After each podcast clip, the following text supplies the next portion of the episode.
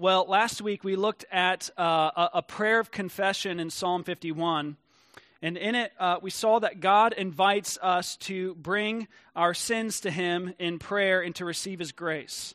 Um, but this week, we're, we're uh, taking a slight turn to look uh, at Psalm 77, where we see that not only are we to bring our sins to God in prayer, but uh, we are to bring our sorrows to God in prayer as well.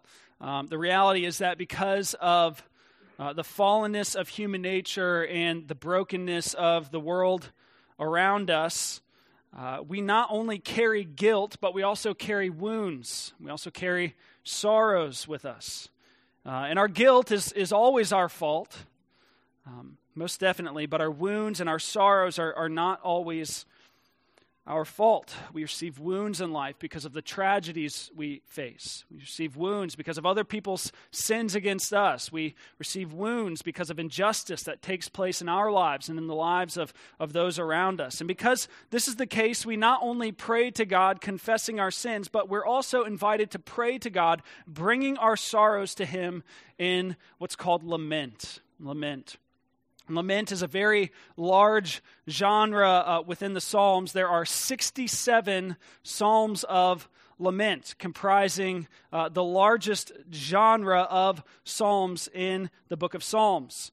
Um, and that's, that, that means that almost half the Psalms are, are Psalms of lament. Not to mention, we also have other texts uh, that, that bear witness to the importance of this sacred act as well. Uh, the book of Lamentations, which is a whole book devoted to this ancient practice. Also, uh, we see a slew of, of laments in the narrative and, and prophetic books of the Bible. Uh, but even with this sort of extraordinarily large amount of laments in the Bible. If you look across the landscape of, of worship and prayer in Western Christianity, this, this practice has, has, it seems to be, it's largely been forgotten or, or discarded. In which, however much it may intentionally do so, communicates some really unfortunate messages. Messages like you should not be sorrowful. Messages like you, you should not mourn. You should not lament. You should not bring your sorrows to God, and that doing so is even sinful or wrong. And maybe you grew up in a sort of a sort of church tradition that that told you that being sorrowful, that that lamenting and mourning was actually a sign of a lack of faith. But I want you to know that that, that is a lie from the pit of hell. Uh, the 67 Psalms of Lament, the book of Lamentations, the whole host of, of, biblical texts that show God's people bringing their tears to Him in prayer uh, bear witness to the reality. The, the tears that Jesus cried Himself, the, His sorrows at the funeral of His friend, His lament over the city of Jerusalem bear witness to the reality that our tears can be sanctified and that we can bring them to God in prayer. And because of this practice being largely forgotten, you might be un- somewhat unfamiliar with the genre of lament in the Holy Scripture, uh, but there is, is buried treasure here for God's people. The Psalms of Lament, uh, they're a diverse bunch. Uh, they include private and corporate laments. Uh, the, the private laments in, include, uh, are, are, generally recognized by the use of, of words like me and my and I, and the corporate laments are generally recognized by words like us and we and our. Uh, laments take the form of confession, of complaining about a personal illness, of, of protesting uh, certain political injustices, of of mourning mili- military defeats and, and more. Uh, interestingly, uh, the laments tend to share a basic structure, though, even with their diversity for reasons uh, and, and even in their uh, diversity of, of, of, whether they're corporate or individual, uh, they share a, a basic structure. Um, there's a little diversity, but generally speaking, the genre of lament in the Psalms always includes a few basic components. Uh, there's always an opening address or an opening statement addressing God. God. And this is the case because laments always cry out to God. Laments are not, you know, internally focused uh, processing of grief. Uh, it is an externally focused uh, prayer. It's focused on God and His character and His promises. Uh, next, there's always a complaint. Uh, this is the, the sort of focal point of the lament. It always makes known to God a certain situation or, or circumstances that are painful or wrong or unjust. Now, the psalmist complains to God about a situation or circumstance that doesn't align with his character and kingdom. Uh, next, there is typically, though not always, there's typically a request, a sort of petitioning God uh, for, for uh, a change in circumstances, God's intervention in the situation to make things right. And lastly, a lament generally includes, uh, typically, though not always, uh, includes a statement of trust. It concludes with a statement of trust. They often close with expressing to God that He is their hope, that He is their, their peace, that He is their comfort, even if their circumstances don't change. He is enough, and, and that they trust Him. That's generally how they close. And our psalm this morning is Psalm 77. If you'd like to stand with me, we're going to read this, and I think you'll start to see some of those elements, some of those, some of those uh, basic components in this psalm as well. And then we'll spend a few moments meditating on it and looking at it and exposing, expositing this text. Let's listen to God's word with reverence and joy. To the choir master, according to Jeduthun, a psalm of Asaph. I cry aloud to God aloud to God, and he will hear me. In the day of my trouble, I seek the Lord. In the night, my hand is stretched out without wearying. My soul refuses to be comforted. When I remember God, I moan. When I meditate, my spirit faints. Selah. You hold my eyelids open. I am so troubled that I cannot speak. I consider the days of old, the years long ago. I said, Let me remember my song in the night. Let me meditate in my heart. Then my spirit made a diligent search. Will the Lord spurn forever and never again be favorable? Has his steadfast love forever ceased? Are his promises at an end for all time? Has God forgotten to be gracious? Has he in anger shut up his compassion? Selah. Then I said, I will appeal to this, to the years of the right hand of the Most High. I will remember the deeds of the Lord. Yes, I will remember your wonders of old. I will ponder all your work and meditate on your mighty deeds. Your way, O God, is holy. What God is great like our God? You are the God who works wonders. You have made known your might among the peoples. You, with your arm, redeemed your people, the children of Jacob and Joseph, Selah when the water saw you, O God. When the waters saw you, they were afraid. Indeed, the deep trembled. The clouds poured out water. The skies gave forth thunder. Your arrows flashed on every side. The crash of your thunder was in the whirlwind. Your lightnings lighted up the world. The earth trembled and shook. Your way was through the sea, your path through the great waters, yet your footprints were unseen. You led your people like a flock by the hand of Moses and Aaron. This is the word of the Lord. Thanks be to God. Let's pray together.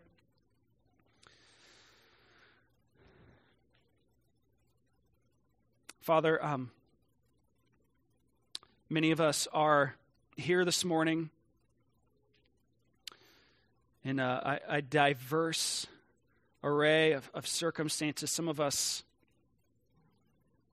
are coming in here numb and cold. Some of us are coming in here burdened with sorrows. It seems like we, we cannot continue to bear them. Some of us come in here uh, burdened with guilt. Some of us come in here just experiencing the, the fullness of joy in your presence. And, and there are many other circumstances and, and situations that, that people in this room are in. And, and, and, in the midst of it all, Lord, we, we look to you. We know that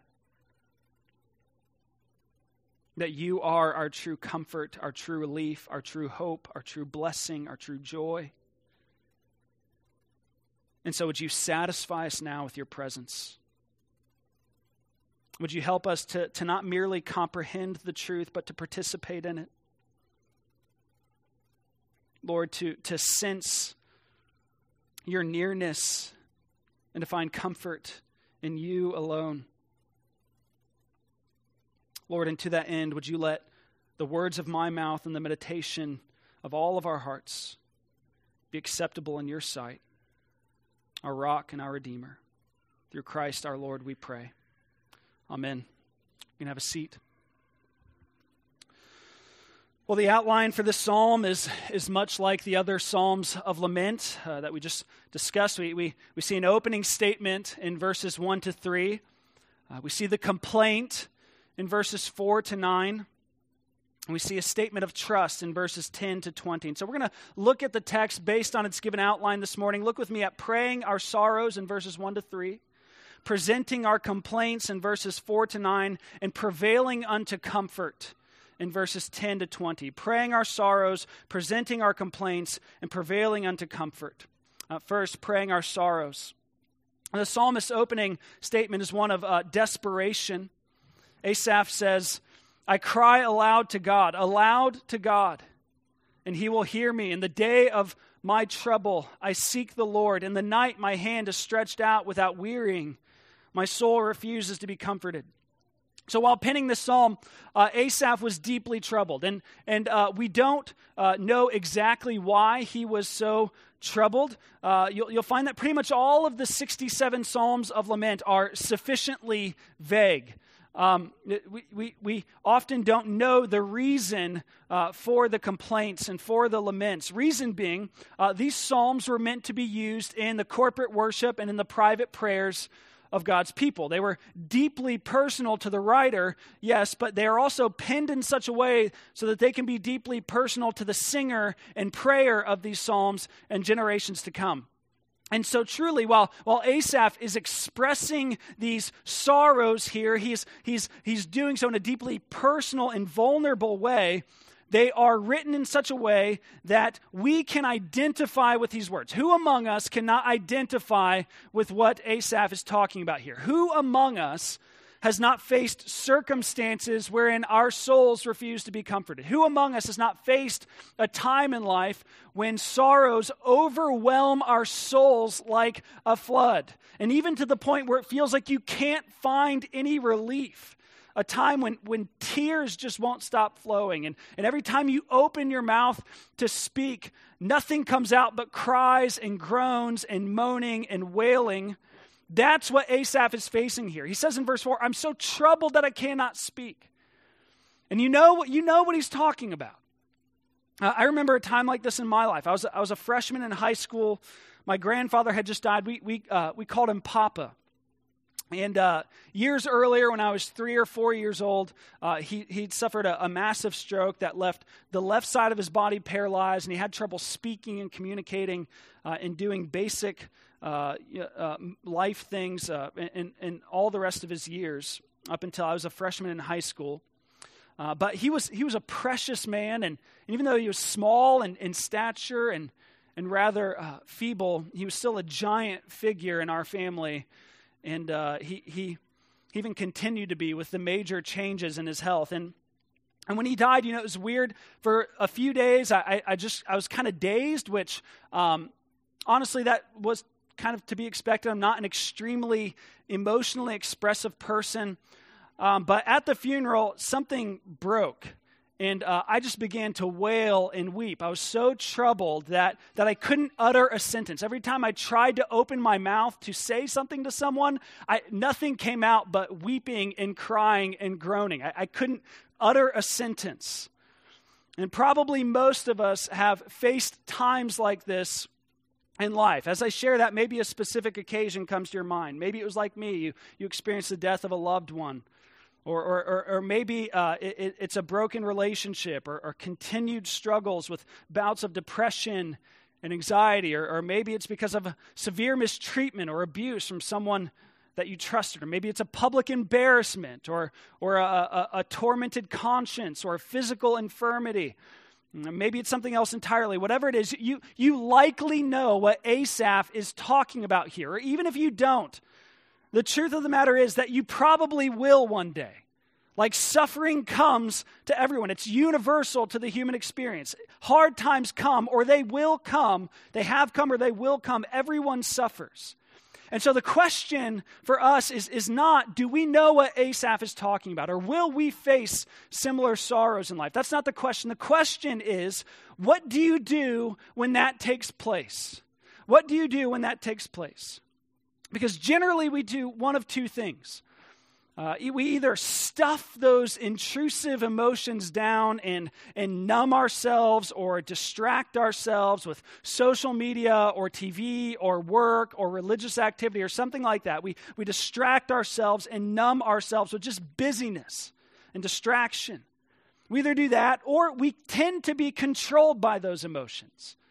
We tend to, to let them determine the way that we view reality and the way that we, we live our lives, the way that we react. We, we let them control us. We do one of those two things. We despair and we let our, our emotions determine the way that we view the reality and the way that we live our lives. We stuff them down and numb ourselves, or we let them control us. But Asaph doesn't do either of those things. He doesn't seek to distract himself or numb himself. He faces his sorrows head on. He communes with his own soul. He meditates in his heart. He faces what has him in this place, in this frame, in this state. He doesn't run from it. He doesn't stuff his sorrows down and numb himself. And, and, and maybe that's what you were taught to do. Maybe you were taught to do that because you were trained to believe that being overwhelmed by sorrow meant that you're a bad Christian. Maybe you grew up, like, like we mentioned earlier, in a church tradition that treated sorrow and mourning and lament as a sign of a lack of faith. Or maybe that's just what your family did growing up. And so that's what you kind of picked up as the, the correct course of action, just stuffing it down, numbing yourself, and, and not uh, facing what has you so sorrowful.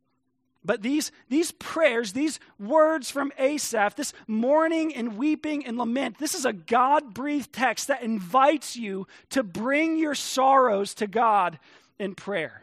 So we're not called to be tritely cheerful when overwhelmed by sorrow. We're not called to be cold and numb. And so Asaph doesn't stuff his emotions, but nor does he let his emotions control him and his view of reality and his response. He cries aloud to God. He, he prays, revealing something key to us.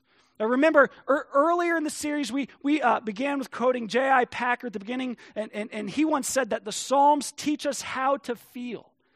But not only do they teach us how to feel, but they also teach us where to bring our feelings. Our emotions don't belong in the driver's seat of our lives, nor do they belong in the trunk. The proper place for our emotions is before God in prayer. That's the proper place for your sorrows. That's the proper place for your tears, is before God in prayer. That's what a lament is. It's holding your sorrows before God in prayer, it's bringing your sorrows to God in prayer.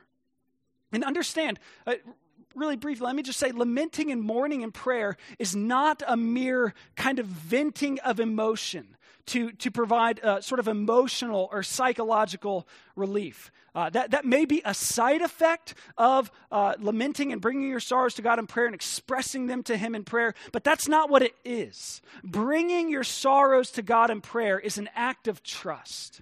It's a, it's a seeking of God's intervention in a dire situation. It's a seeking of comfort in the only place that can provide true, eternal, and lasting comfort the presence of God.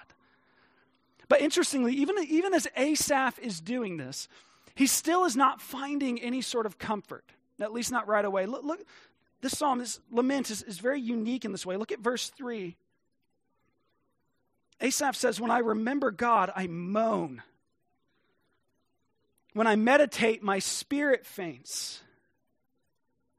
As he thinks about God and, and remembers God, instead of it being a comfort to him, he, he increases in sorrow. He moans, he He meditates on his own soul and on God, and, and his spirit faints. He has, he's found relief and comfort in, in times of distress in God before, but, but now it seems that God is absent. Asaph, he feels forgotten by God in the midst of his sorrow, and it causes him to increase in sorrow rather than helping him to find comfort and relief. He's seeking God's face because he knows this is where I find true hope, true rest, true blessing. But it seems that God is nowhere to be found. And so, in light of this, he, he presents a very specific complaint it's not, it's not a complaint about what's causing his sorrow in the first place, but a complaint about God's apparent absence in the midst of, of Asaph being overwhelmed with sorrow. He feels abandoned and forsaken by God. And so, with sorrow doubled over, he brings the full weight of it to God in his complaint. As we mentioned earlier, complaints are are an essential component in any lament. The complaint is a sort of focal point in the lament, and it's, it's the part uh, that all psalms of lament include. You could even think of the, the complaint as the lament within the psalm of lament itself. And so Asaph writes, You hold my eyelids open. I'm so troubled that I cannot speak. Because of God's being seemingly absent. Asaph can't even sleep. He's so distressed, so troubled, so overwhelmed by the turmoil of his soul that he can't even speak. And to find some scrap of comfort, some morsel of relief, he goes through the archives of his own personal history. Uh, I, I consider the days of old, the years long ago. And he's, he's hoping here to find something to give him some sliver of hope. Let me remember my song in the night. Let me meditate in my heart. You know, what, what caused me to sing in the midst of dark times in the past? What before has sustained me in the, in the day of trouble? What, what kept me from being overwhelmed? Who, what, what kept me when I was overwhelmed and, and sorrowful? Let, let me remember my song in the night. Let me meditate and find something to give me some help here. You know, every, every believer's life is filled with, with testimonies of favor and steadfast love, of, of God's grace and promises and compassion. But even in this, Asaph's soul refuses to be comforted. Rather, it just stirs up a slew of questions for him.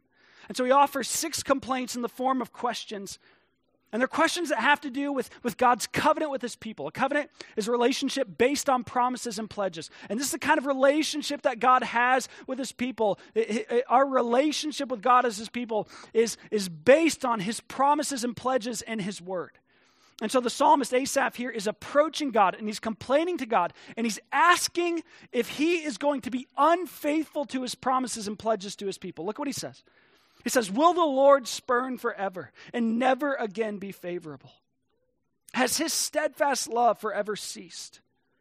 Are his promises at an end for all time? Has God forgotten to be gracious? Has he in anger shut up his compassion? Now, we're a very pious people. And so most of us would probably not think that it is appropriate to approach God with questions like these. If we heard someone in our gathering or in city group pray like this, we might take them aside afterward and rebuke them and say, you know, what's, what's wrong with you?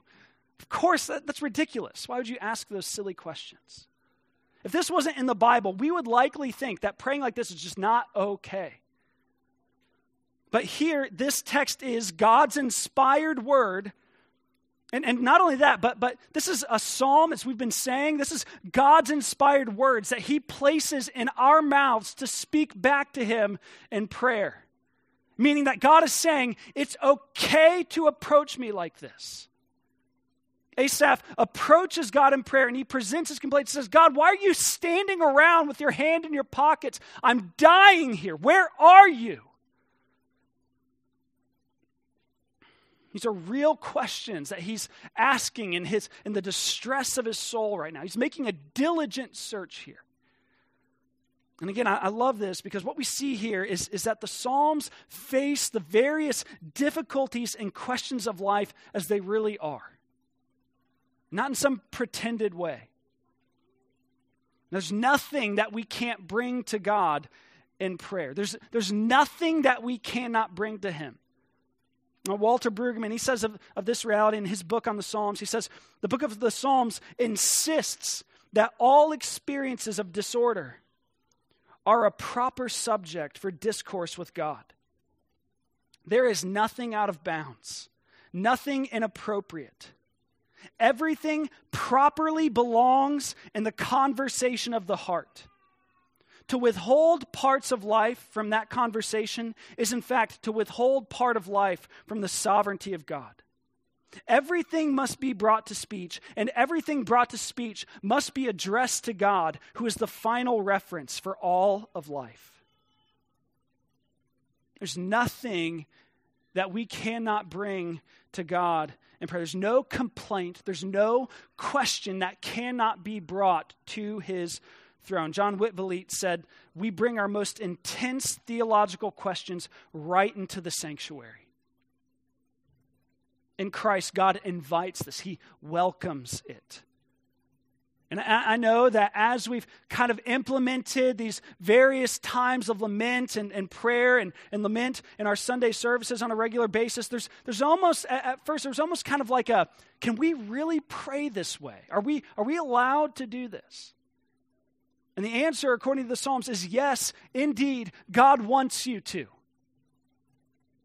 And so, for some of us, maybe you're not quite sure what to do in these times of, of corporate lament and prayer, but God invites you to bring your most intense theological questions right into the sanctuary. He invites you to bring your complaints and your questions to His throne freely if you're experiencing sorrows and struggling to find God's face in the midst of it all, struggling to see his hand in the midst of it all, be encouraged. God invites your complaints, he invites your questions. He wants you to come to him, he wants you to pray your sorrows, he wants you to present your complaints to him. And he wants you to prevail in this until you find comfort in him. In verses 10 to 20, we, say, we see Asaph's prevailing in prayer, in meditation, and remembering God's works of redemption. And as he prevails, he receives comfort. Uh, I, I, grew up in the Pentecostal tradition, and uh, I remember some of the old ladies, uh, the elderly people, they used to talk often about praying through. Is anyone familiar with that, that term, praying through? We, we talked often about praying through. It means like prevailing prayer it means, it means uh, to, to, to pray until you find what you're after. It's, it's praying until you find that comfort, that relief, that assurance that you so long for. It's praying until you see God's face. Uh, praying through isn't, isn't praying, you know, nice prayers uh, in a composed manner. It's praying with the ugly cry sort of thing. I mean, it's, it's, it's praying fervently and heartily until the storm in your soul is assuaged. A picture that, that, that kind of gets what we're after here is that of Jacob in Genesis 32. Jacob in, in Genesis 32, he's facing a, a, desperate and dangerous night, and in the darkness, he wrestles with the Lord until daybreak. And he doesn't let go of the Lord until the Lord blesses him.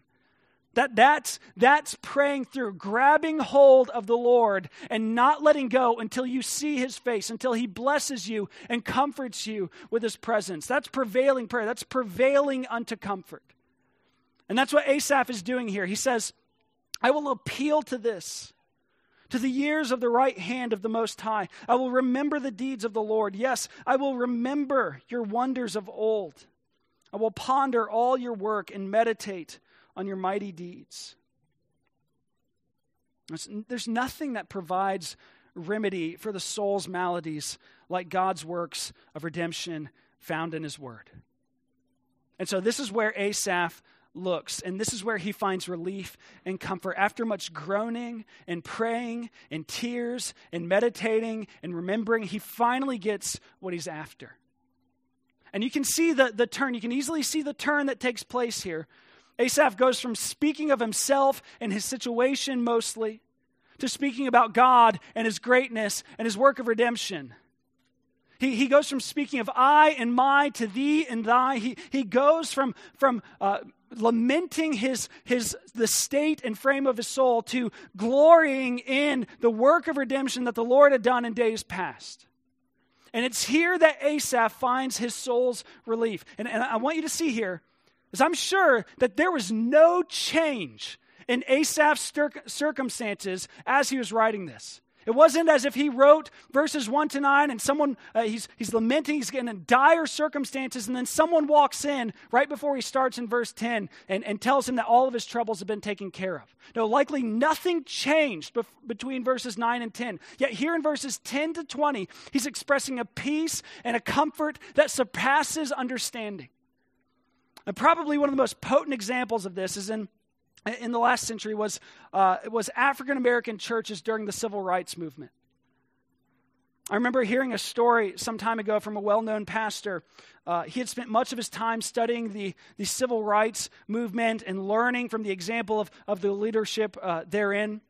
And he had always been struck by the composure and the dignity and the peace with which leaders like Martin Luther King Jr. and John Perkins and Rosa Parks uh, faced the, the various oppositions and persecutions in their life with. He, he, they, they faced it with a sort of peace and comfort that seemed to pass all understanding. And so, on one occasion, this pastor got a chance to meet a well known civil rights movement leader. And he just had to know. So after he got done doing this talk, he kind of went up and he waited, you know, and kind of uh, waited till he's done talking with some other people. And he pulled him aside and he asked, What kept you going?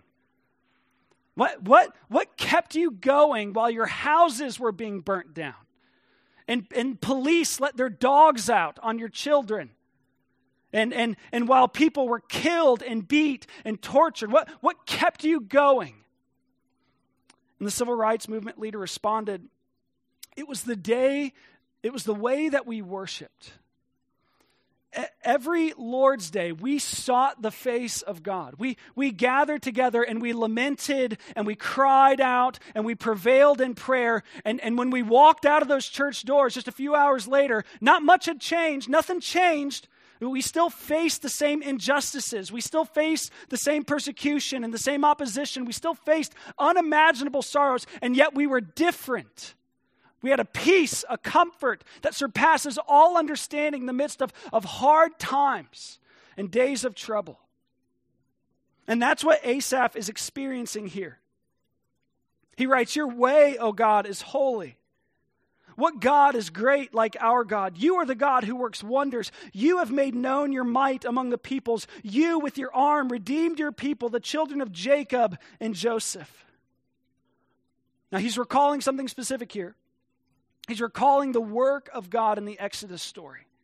And he's, he's, he's recalling how God rescued the people of Israel for himself. He's recalling how he brought them out of slavery and, and out of Egypt and how he rescued them, as, as the Lord says in Exodus 19, with a mighty hand and an outstretched arm. He's recalling all of the wonders that the Lord did to accomplish this. He recalls the frogs and, and, and the floods and the flies, and he recalls the plagues and the Passover, and he recalls it all. And, and then he goes on to remember one very specific event in the Exodus story.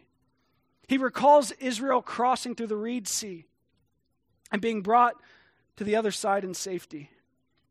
He writes, When the waters saw you, O God, when the waters saw you, they were afraid. Indeed, the deep trembled, the clouds poured out water, the skies gave forth thunder, your arrows flashed on every side, the crash of your thunder was in the whirlwind, your lightnings lighted up the world, the earth trembled and shook, your way was through the sea, your path through the great waters, yet your footprints were unseen. You led your people like a flock by the hand of Moses and Aaron. And now it's, it's, it's interesting that Asaph recalls that specific event in the Exodus story, isn't it? Out of all the things that took place in Exodus, in Leviticus, in Numbers, in Deuteronomy, in Joshua, after all that took place in all those texts, all the miraculous events he focuses on, he recalls specifically when Israel went through the Reed Sea. And as I was reflecting on why he might do that this week, I think I, I think I know why he mentions this event specifically. If you remember when we were looking at Jonah a couple of months ago, we saw Jonah go down into the sea at the lowest part of his life in the story. And we saw that in the ancient Near East at this time, the, the waters, the sea, they were associated with chaos and death and the grave and destruction and judgment. And yet, in this particular event in the Exodus narrative, the Lord walks, He guides, He saves His people and guides His people and is present with His people through walking in the sea, walking through this body of water. And He guides them through this particular circumstance. He keeps them safe in the midst of chaos and in the midst of darkness and with death all around, even though the Egyptians just close behind were all destroyed therein. And remembering this wondrous work of redemption done by God all those years ago, Asaph is finding present comfort in the midst of chaos and confidence for the future. Again, we don't know in particular what Asaph is going through here, but in his soul, he's facing chaos and darkness and death all around him. He's going through it right now. And he's comforted by the reality that God was present to lead his people through it all those years earlier, and that he saved them from being destroyed by the Egyptians by leading them through this, this, this time of darkness and chaos. He's comforted by the reality that, that God is a God who is near to his people in the day of trouble. He's a God who walks through those days of trouble with his people and who guides them along the way, who is present with them along the way a new covenant believer, we, we too, we are to look back to God's word for our comfort and assurance and peace in the midst of darkness and chaos and when we're drowning in sorrows. In the day of trouble, we look to God's word and we have even greater works of redemption to recall. Because the God of Exodus, the, the God of the plagues, the God of, uh, uh, uh, of that brought Israel through the sea, the God of Jacob and Joseph, and the God of Moses and Aaron is the God and Father of our Lord Jesus Christ, and He's the God of Calvary. And on Calvary was fixed the cross of our Lord Jesus Christ. On it, He stretched out His hands and faced the most severe darkness, the most severe chaos he faced the most distressing sorrow that human, any human being has ever faced. He bore all the weight of our sins and our guilt and our shame and our sorrows. He faced the unmitigated wrath of God. He faced forsakenness from God and man. He faced death. He faced the grave. He faced what no human being has never faced before. And yet it was here that God was present to rescue us. It was here that he was redeeming us. It was here that he was justifying us and making us his very own treasure. And three, three days later, he rose again to prove it, bringing us out of slavery to death and sin and guilt. And that brings such comfort, such peace in the midst of sorrow and suffering. You know, because so, sometimes the Lord, does, He brings you through the, the, the, the, day of trouble. He brings deliverance. He defeats your enemies and, and He miraculously acts on your behalf. He does that sometimes. But sometimes He doesn't. And sometimes His, his, his comfort comes in knowing that although you suffer now, you never suffer alone. Jesus' cries on the cross echo in your heart. We can be comforted because, because whatever it is that we go through, we have Christ, our God and our King, who knows what you're going through, and He has experienced it Himself. Hebrews 14 says that He's able to sympathize with us because He's gone through all that we have gone, all that we are going through. In the midst of trials, he's, he's gone through them. In the midst of the days of trouble, He has gone through them before. And because he's experienced all that humanity faces, he is full of compassion and love and pity because he faced all of that himself. He never leaves us in the midst of trial and tribulation, in the midst of sorrow and sadness. He walks through it with us, even if his footprints are unseen. And so, returning to the six questions that Asaph asked earlier He's really asking these questions. His spirit was diligently searching, really seeking, truly asking. He was struggling deeply in his soul to believe the truth of God's word, but in Christ we have received our answer for each one of his questions. Will the Lord spurn forever? And Jesus said, Come to me, all who are weary and heavy laden, and I will give you rest. Will the Lord never again be favorable? Luke, Luke 4, 4.19, Jesus said that he came to proclaim the year of the Lord's favor. Has his steadfast love forever ceased? John 13, 1, Jesus loved his own and he loved them till the end. Are his promises at an end for all time? 2 Corinthians 1.20, all the promises of God are yes and amen in Christ Jesus. Has God forgotten to be gracious? Jesus Christ, He will never forget to be gracious. He is the same yesterday, today, and forever, Hebrews 13 18, 8 says. Has He in anger shut up His compassion? And Jesus was full of compassion. Matthew 9, 36, he had compassion. Matthew 14, 4, he had compassion. Matthew 15, 32, Jesus says, I have compassion. And a slew of other texts say the same. He is unending in compassion. He looks upon you in your state, in your frame, and he has compassion. And so all of the answers to Asaph's questions are no. No, the Lord will not spurn forever and never again be grateful. Has his steadfast love forever ceased? No. Are his promises at, his, at an end? Has he forgotten to be gracious? Are his promises at an end? Has he shut up his anger and compassion? No. Jesus gives us our answer. And his answer is that God is for us, that he is with us, and that he will be faithful forever. Our sorrows are real. Our sorrows are significant, yes but they're not the last word. They are real and they are significant, but, but they don't determine what we believe about God. Jesus does. And in Jesus, God has promised to be near to those who are brokenhearted. Therefore, we can rest assured that in the day of trouble, we can be confident that our future will be eternal life, free from su- such suffering and sorrow. And we have proof of this in the promise of Jesus Christ, who is the man of sorrows, who suffered crucifixion and death, but who rose again on the third day to reign forevermore. He is our hope. He is our peace. He is our rest. He is our comfort in the midst of sorrow and suffering. Therefore, when sorrows overwhelm us, we run to Him.